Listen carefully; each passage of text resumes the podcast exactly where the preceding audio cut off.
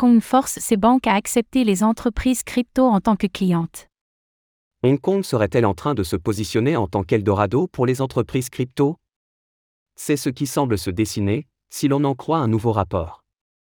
Le territoire indépendant aurait en effet forcé ses banques à accepter les clients liés aux crypto-monnaies. Que se joue-t-il sur place ?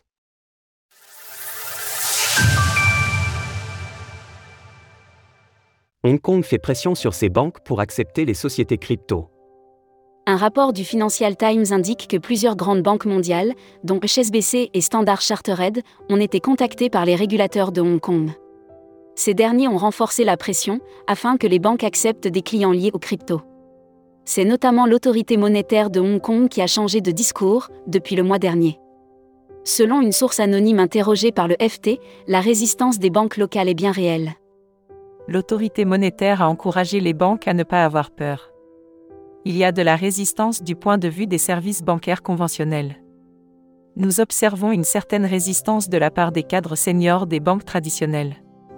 La prudence des banques devrait selon l'autorité s'arrêter aux vérifications en vigueur, et pas à une opposition de principe.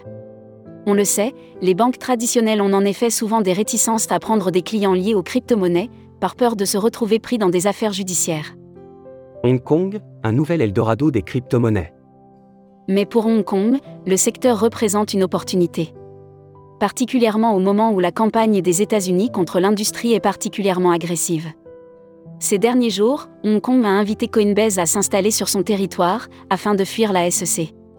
Depuis le 1er juin, les investisseurs particuliers de Hong Kong peuvent par ailleurs acquérir des crypto-monnaies. Un pas conséquent pour un territoire qui ne permettait jusque-là pas à ses résidents de s'en procurer. Par ailleurs, cela s'inscrit dans une stratégie de fonds. À la fin du mois de mars, Hong Kong révélait en effet un fonds d'investissement en crypto-monnaies représentant 100 millions $.